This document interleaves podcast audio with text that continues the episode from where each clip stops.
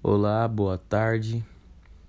Aqui está se iniciando mais um podcast sobre o assunto de educação física. Eu sou o Derek e vou contar para vocês uma experiência bem bacana sobre educação física no EJA, é, com assunto de esportes radicais, para ser mais específico, slackline.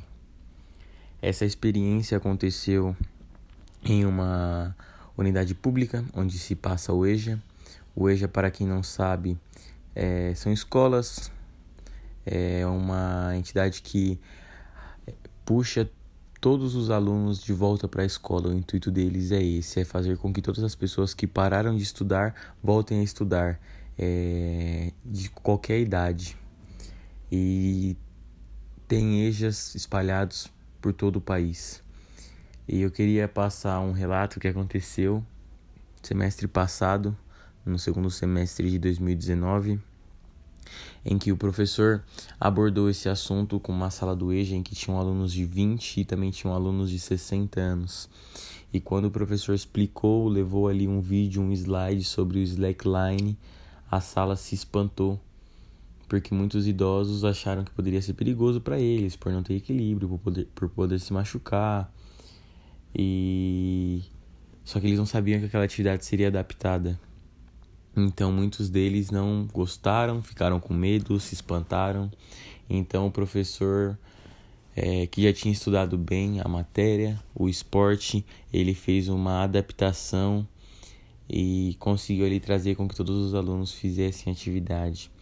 E o legal dessa adaptação foi que o professor, a primeiro momento, a primeira experiência dos alunos com slackline foi o professor espalhou é, bambus pelo, pela quadra ali e montou filas e fazia com que as pessoas, os alunos, andassem em cima desse bambu, todos ali com auxílio, claro.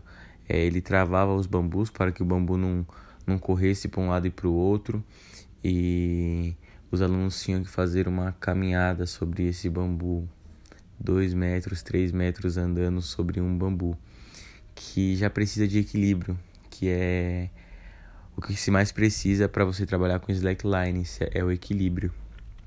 Então, o primeiro o primeiro contato dos alunos com slackline foi esse.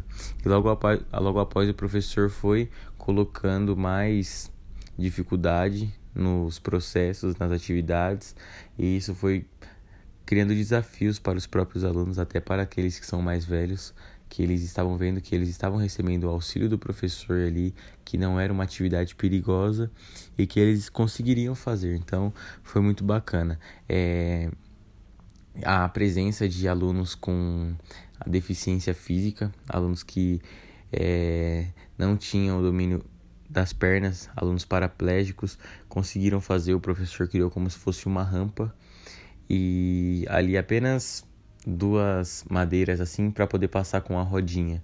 E claro que o aluno que era cadeirante era de mais idade, ele não conseguia fazer sozinho, então teve outro aluno mais jovem que o auxiliou, levando ele na cadeira e passando ele ali por cima daquela tábua, né? E até mesmo para o aluno cadeirante foi uma experiência que ele pôde vivenciar, ele pôde participar.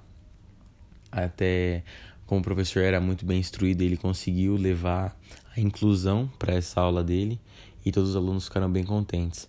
É, logo após ele fez também é, para os alunos andarem sozinhos durante tábuas elevadas de 10 centímetros do chão para ficar mais difícil.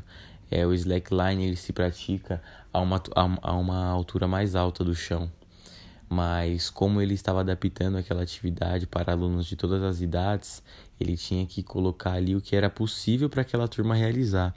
E ele fez isso. É, essa aula foi um sucesso, a turma toda gostou, foi uma experiência incrível, muito bacana e me encantou essa aula. Por isso que eu trouxe para compartilhar, porque essa aula me encantou bastante a forma com que o professor estudou e conseguiu levar uma coisa que é tão complexa, tão difícil a alguns olhos, ele facilitou e fez com que todos participassem. Enfim, esse foi o assunto do podcast de hoje. Queria agradecer a oportunidade de estar conversando com vocês. E é isso, pessoal. Muito obrigado. Tchau, tchau.